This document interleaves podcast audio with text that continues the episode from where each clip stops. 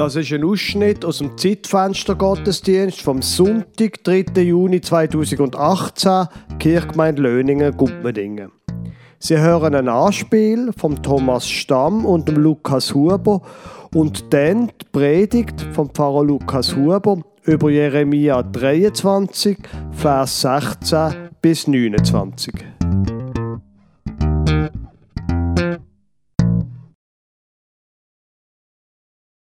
Die Lage ist ernst, aber nicht hoffnungslos. Nein, nein, die Lage ist eigentlich gar nicht so. Hey, Conny! Äh, ja. Hoi! Äh, Sally, schön sehen. Jetzt habe ich gerade gemeint, bist am Telefon. Nein, nein, weißt du, ich bin am, am Vorbereiten da, so ein bisschen am. Ja, Sieht ein bisschen geschäftlich aus. ja, ja, weißt du, ich habe nachher noch ein Meeting äh, mit der Belegschaft, mit den Mitarbeitern und, und da, da reden wir miteinander und. Ja. Das tönt eher äh, nach einem ein bisschen schwierigen Gespräch. Äh, nein, wir sagen nicht schwierig. Weißt, jedes Meeting äh, ist eine Chance und jedes Treffen äh, hat ein Produkt und es sind keine Schwierigkeiten, sondern Herausforderungen und ähm, äh, am Schluss winkt der Erfolg und er winkt schon jetzt. Äh, du, Conny, also weißt äh, die Sprüche, die kenne ich alle auch. Mir, mir nimmt nur Wunder, wenn ich die jetzt so sehe, das, was winkt, ist das wirklich der Erfolg? Warum, warum sagst du jetzt das so? Oder sind das nicht eher die roten Zahlen? Also rot kann man jetzt so nicht sagen. Sie sind, äh, sagen wir jetzt einmal, rosa. Rosa wie unsere Zukunft. Äh, es ist schon so, äh, unsere Einnahmen sind ein bisschen unter den Ausgaben. Ein bisschen. Ein bisschen.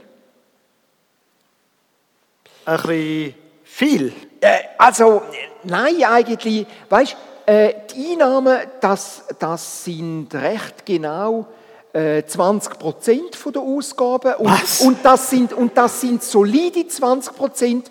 Und ich erwarte auch noch einen Zuwachs von, von 7 Prozent. Total? Und, nein, von diesen 20. Ja, Aber, aber ähm, weißt du, man- siehst nicht, dass Zuwachs heißt, es geht, es geht aufwärts. Das Zuwachs heißt, es gibt eine Steigerung und, und, und es, es, das gibt ein unglaubliches Wachstumsszenario.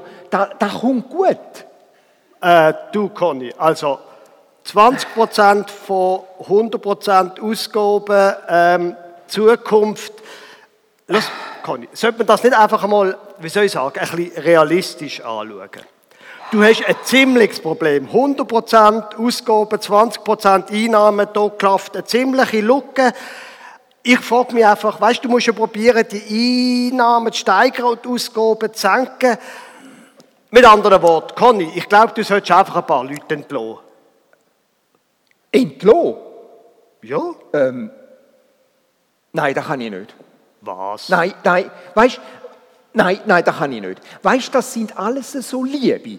Ähm, wie zum Beispiel der, der Koch, den ich vor anderthalb Wochen als Prokurist Nein. eingestellt habe. Das ist so ein netter. Nein. Und, und wir haben es so gut miteinander. Nein,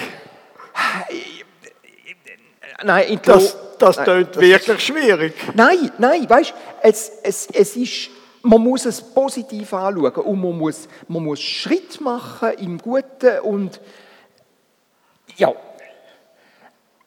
Äh, du aber,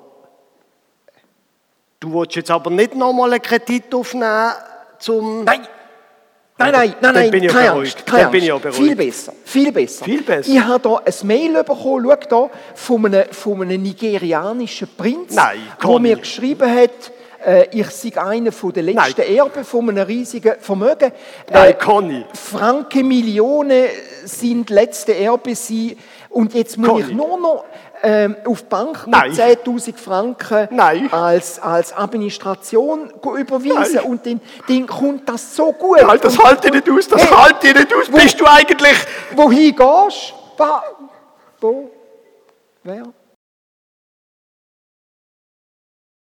Predigtextordnung schlägt für den heutigen Sonntag ein paar Vers vor aus dem Jeremia-Buch. Aus dem Kapitel 23 lese ich Ihnen die Vers 16 bis 29 vor. So spricht der Herr. Hört nicht auf die Worte der Propheten, die euch weissagen. Sie betrügen euch denn sie verkünden euch Gesichter aus ihrem Herzen und nicht aus dem Mund des Herrn. Sie sagen denen, die, das, die des Herrn Wort verachten, es wird euch wohl ergehen. Und allen, die nach ihrem verstockten Herzen wandeln, sagen sie, es wird kein Unheil über euch kommen. Aber wer hat im Rat des Herrn gestanden? Dass er sein Wort gesehen und gehört hätte. Wer hat sein Wort vernommen und gehört? Siehe, es wird ein Wetter des Herrn kommen, voll Grimm und ein schreckliches Ungewitter auf den Kopf der Gottlosen niedergehen. Und des Herrn Zorn wird nicht ablassen, bis er tue und ausrichte, was er im Sinn hat, zur letzten Zeit werdet ihr es klar erkennen. Ich sandte die Propheten nicht und doch laufen sie. Ich redete nicht zu ihnen und doch weissagen sie. Denn wenn sie in meinem Rat gestanden hätten, so hätten sie meine Worte meinem Volk gepredigt, um es von seinem bösen Wandel und von seinem bösen Tun zu bekehren.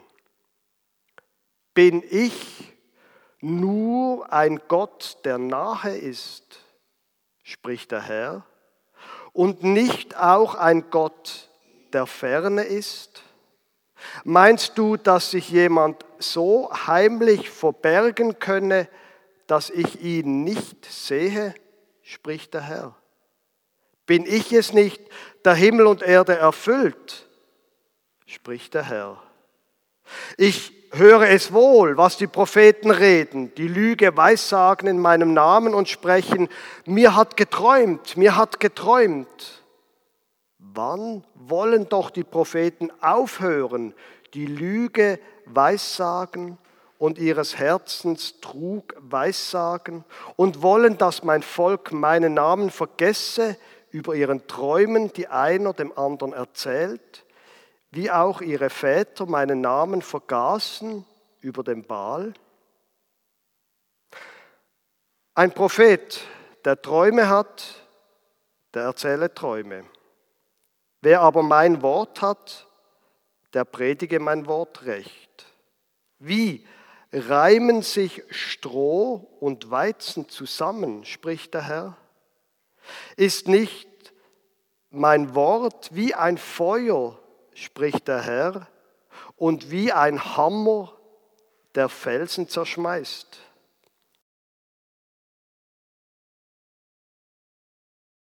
Liebe Gemeinde, das Jahr 1519, das ist ein sehr schwieriges Jahr für den Moctezuma.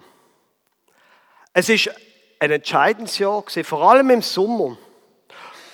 Zwei Jahre vorher, 1517, sind auf der Halbinsel Yucatan in Mexiko plötzlich große Schiffe gekommen. Und aus diesen großen Schiffen sind weiße Menschen rausgestiegen. Der Moctezuma, der Aztekenkönig damals, hat seine Verbindungen im Land. Und er hat die angewiesen, schaut mal, was da die fremden Menschen machen. Tun mal ein bisschen Handel mit ihnen treiben, damit ihr herausfindet, was sie vorhaben. Die weißen Menschen sind noch zweimal gekommen, beim dritten Mal, da ist ihnen ernst gewesen, offensichtlich. Der Hernand Cortés, wo er ans Land gekommen ist, die sind von Kuba her gekommen, nachdem sie den Atlantik überquert haben, da hat jetzt den Eindruck gehabt, da muss wahrscheinlich noch etwas zu holen sein. Der Moctezuma hat die Fremden, die unbettenen Fremdlinge mit Geschenk überhäuft und gesagt, los, da haben wir schöne Stoff, da haben wir Gold, aber bleibt am Ufer, kommt nicht zu uns, kommt nicht nach Tenochtitlan, wo er gewohnt hat. Aber der Hernán Gottes, wo er die Geschenke gesehen hat, hat gedacht, da ist offenbar etwas zu holen. Und im Sommer 1519 hat der Moctezuma dann gesehen, sie kommen immer näher. Seine Leute haben ihm immer erzählt, was passiert ist. Er hat über 1000 Kilometer weg gewohnt von Yucatan, also hat lange Zeit gehabt. Und er hat die Götter befragt, was soll ich jetzt machen? Wie soll ich mit dieser Situation umgehen? Mit denen Wissen, wo so, so Geräte haben, die töten, die Lärm machen, Schießwaffen, die Rösser haben, wo die Einheimischen noch nie gesehen haben. Was soll ich machen? Wo die Götter keine Antwort gegeben haben, da hat er seine Zauberer kommen Weiterhin hat er gehört, dass die Spanier immer näher kommen, immer näher kommen, immer näher kommen. Und er hat die Zauberer gefragt und gesagt, ihr habt doch sicher, was von den Göttern, ihr habt doch sicher gute Nachrichten.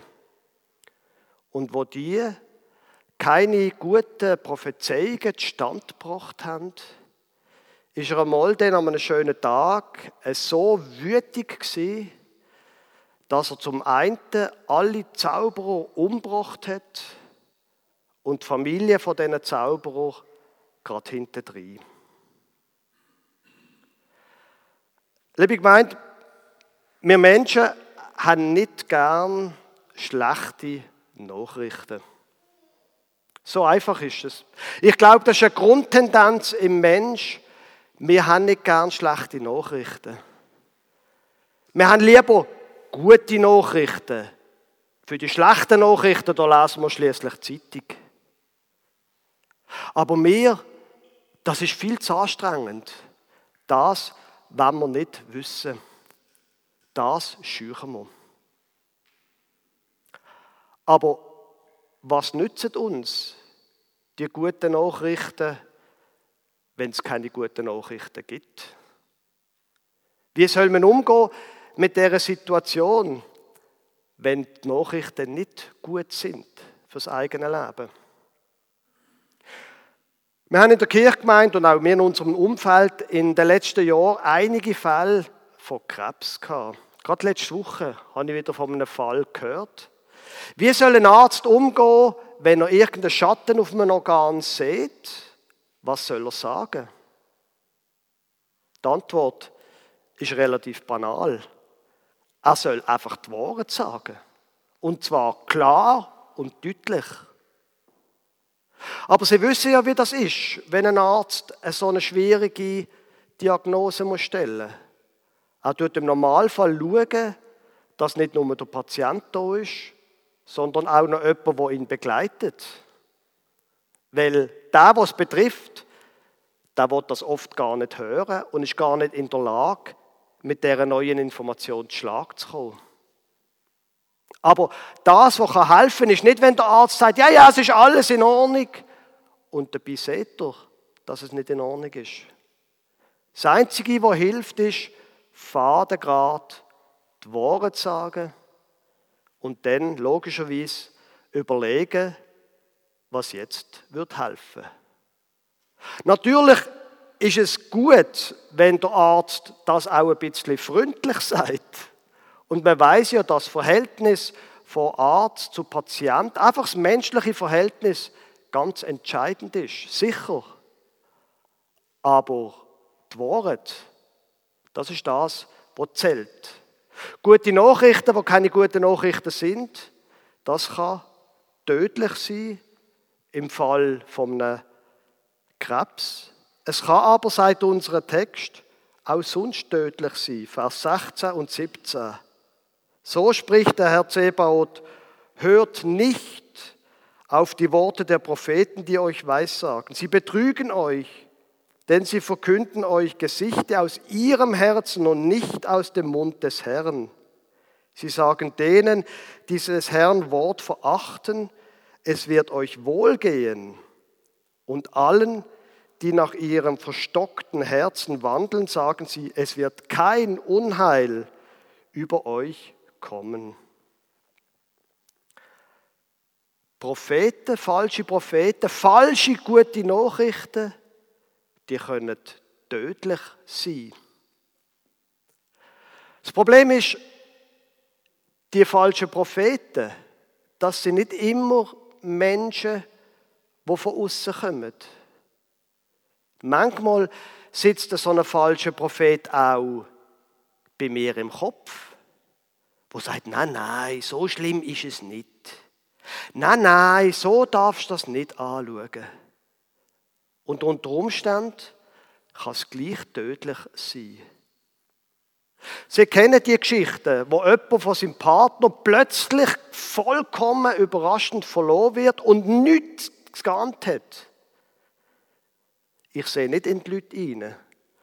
Aber manchmal denke ich, hat man wirklich gar nichts können ahnen von dem? Ist es vielleicht so, dass der falsche Prophet im Kopf einfach gesagt hat, nein, nein, es ist alles in Ordnung.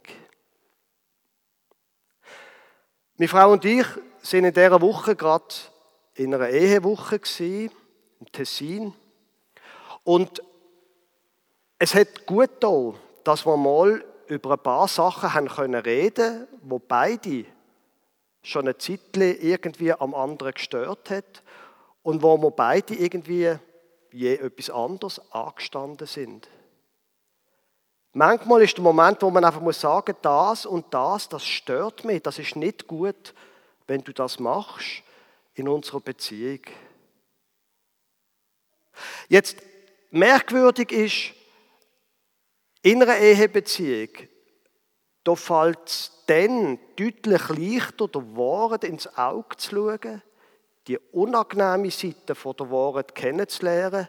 Es fällt dann leichter, bei der Wahrheit zu bleiben, wenn die Beziehung gut ist, wenn man einmal ein bisschen Zeit hat füreinander, wie wir jetzt in der Woche, wo wir zusammen haben. Es braucht die Beziehung, aber es braucht letztlich die Wahrheit. Und das gilt nicht nur für Ehebeziehungen, das gilt auch für Geschäftsbeziehungen. Es nützt nichts, wenn man sich einredet, 20% und 7% davon ist doch eine Steigerung. Das ist nicht die ganze Wahrheit. Moctezuma hat sein Unwille, das Unangenehme zur Kenntnis zu nehmen, ihm hat das nicht viel genützt. Im Sommer 1519 nämlich sind Spanier gekommen, in die Hauptstadt, dort wo jetzt Mexico City ist heute. Sie haben dort all die Reichtümer gesehen, sie haben ihn festgenommen und am Schluss ist er gewaltsam zu Tod gekommen. Warum eigentlich ist, äh, die, sind die falschen Prophezeiungen so tödlich? Warum eigentlich? Vers 21 und 22. Ich sandte die Propheten nicht und doch laufen sie. Ich redete nicht zu ihnen und doch weissagen sie. Denn wenn sie in meinem Rat gestanden hätten, so hätten sie meine Worte meinem Volk gepredigt, um es von seinem bösen Wandel und von seinem bösen Tun zu bekehren. Und im Vers 27 heißt es über die Propheten, sie wollen, dass mein Volk meinen Namen vergesse über ihren Träumen, die einer dem anderen erzählt wie auch ihre Väter meinen Namen vergaßen über dem Baal. Die Weigerung, die Wahrheit, der Wahrheit ungeschönt ins Auge zu schauen, die Weigerung ist darum so tödlich, weil die Weigerung verhindert, dass wir etwas machen. Ganz einfach. Es gibt Situationen, da müssen wir etwas ändern in unserem Leben. Es nützt nichts, wenn wir sagen, nein, so schlimm ist es nicht. Da nützt nichts, wenn wir unsere Hoffnung auf irgendetwas setzen, ja, es wird wahrscheinlich schon irgendwie gut kommen. Nein, die Propheten sind so tödlich, weil sie das Volk davon abgehalten haben, sagt Jeremia, ihr Leben zu ändern. Und wenn Sie dem Text gut zugelassen haben, dann geht es um zwei Themen. Und die beiden Themen, glaube ich, die sind noch heute aktuell. Und sie durchziehen das ganze Alte und Neue Testament. Ich bin in der Jahresbibel am Lesen und bin gerade in den ersten Königbüchern zur Zeit, zuerst Samuelbücher und dann Königbücher. Und es ist verrückt, wie im Volk Israel schon vor vielen, vielen hundert Jahren gesagt worden ist, es gibt ein Gott und kein anderer. Du all die anderen Götzenbilder weg, wo du hast, von deinen Nachbarn, weil alle Nachbarn rund um Israel haben immer viel Götter gehabt. Es gibt nur ein Gott. Jahrhunderte haben sie immer und immer und immer wieder Problem gehabt, an dem einen Gott festzuhalten. Und ich glaube und ich befürchte, das ist noch heute ein Thema. Auf was setzt du deine Hoffnung? Natürlich, wir haben keine Götzenbilder, wo wir vor ihnen auf die Knie gehen. Außer vielleicht die Felgen vom neuen Auto. Auf was setzt du deine Hoffnung? Was gibt dir Wert? Es sind bei uns nicht Götter, wo Baal oder Astarte heißen oder sonst irgendetwas. Möglicherweise sind es bei uns Produkte oder auch kaufen. Immer wieder etwas Neues kaufen. Jedes Mal Glücksgefühl. Aber wenn wir zur Bibel glauben, es gibt einen Gott, wo wir ihm verpflichtet sind und niemand anderem. Und das zweite Thema, was sich durch die ganze Bibel durchzieht, ist, wie handelt Menschen?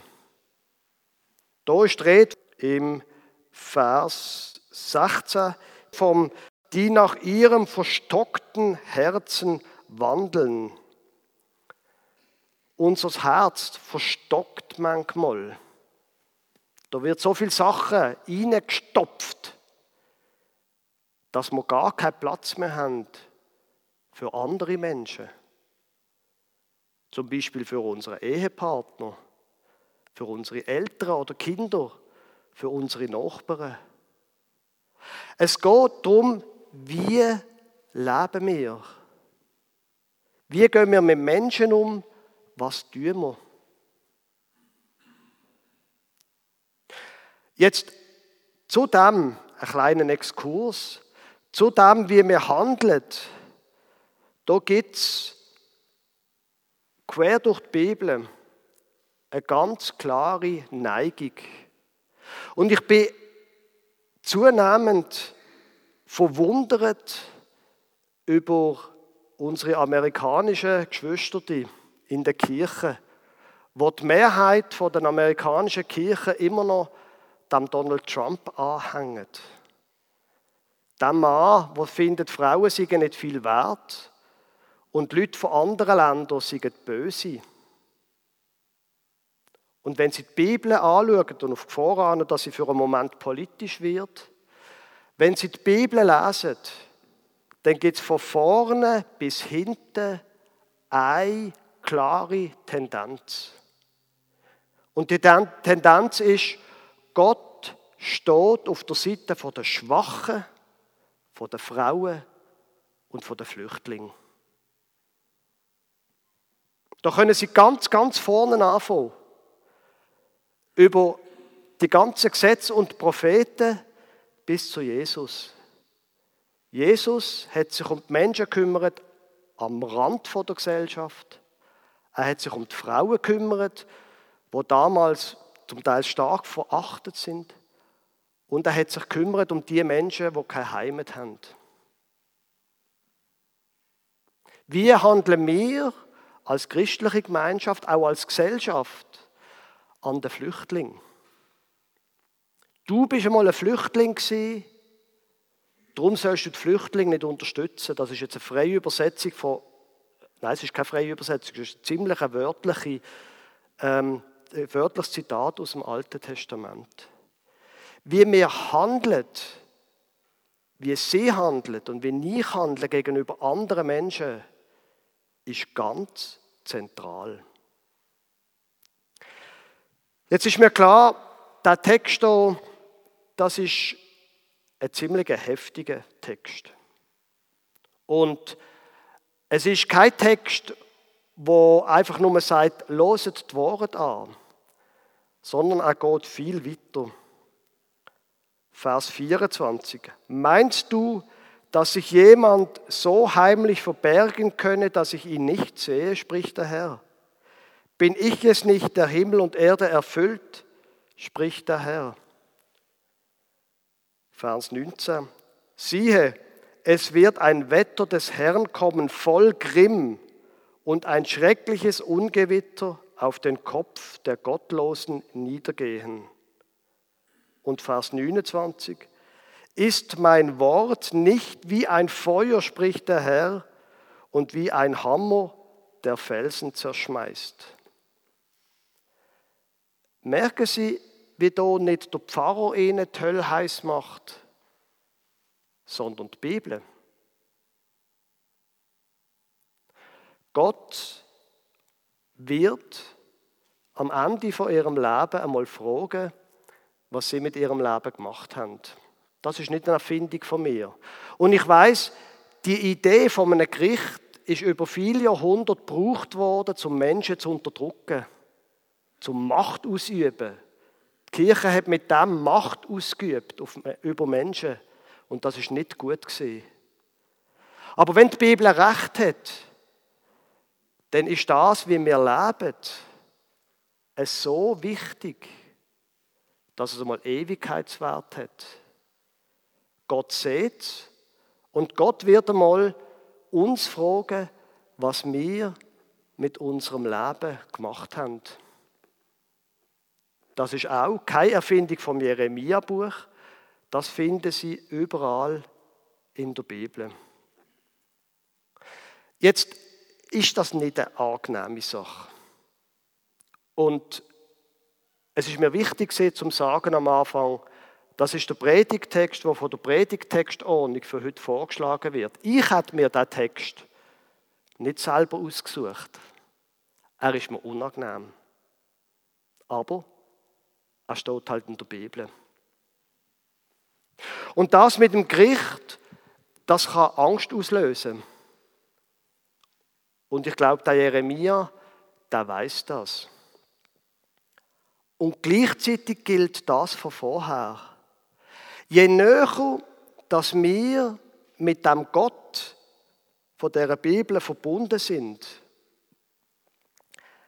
je besser unsere Beziehung zu ihm ist, weil wir in seinem Wort lesen, weil wir ihm unsere Sorgen anvertrauen, weil wir beten. Je näher, dass wir dort dran sind, desto weniger Angst entsteht in unserem Leben. Das, glaube ich, ist in dem ganzen Schwierigen eine gute Nachricht. Wir können mit der schwierigen Seite der Wahrheit kommen wir besser zu Schlag, wenn wir ganz nah bei dem Gott sind. Und noch etwas Letztes. Ich weiß nicht, ob Ihnen der eine Vers, der unglaubliche Vers aufgefallen ist, im Vers 23. Bin ich nur ein Gott, der nahe ist, spricht der Herr, und nicht auch ein Gott, der ferne ist. Unglaublicher Satz.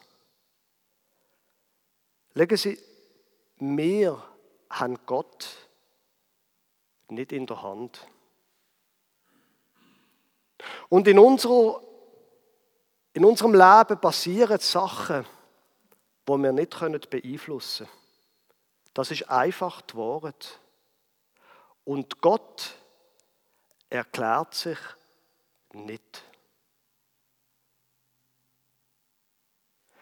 Bin ich nur ein Gott, der nahe ist, spricht der Herr, und nicht auch ein Gott, der ferne ist. Und gleich glaube ich, in den Situationen, wo wir wie vor Gott verloren sind, wenn die Katastrophen über uns einbricht, in dieser Situation hilft es, wenn wir da Gott als noch einmal erlebt haben. Und darum glaube ich, ist es gut, wenn wir seine Nähe suchen. Wir kommen dann besser zu Schlag mit der Situation, wo wir Gott einmal nicht spüren, wo wir nicht verstehen, was passiert, wo wir leiden. Er ist bei uns und wir sollen der Wahrheit ins Auge schauen und die Nähe von Gott suchen. Amen.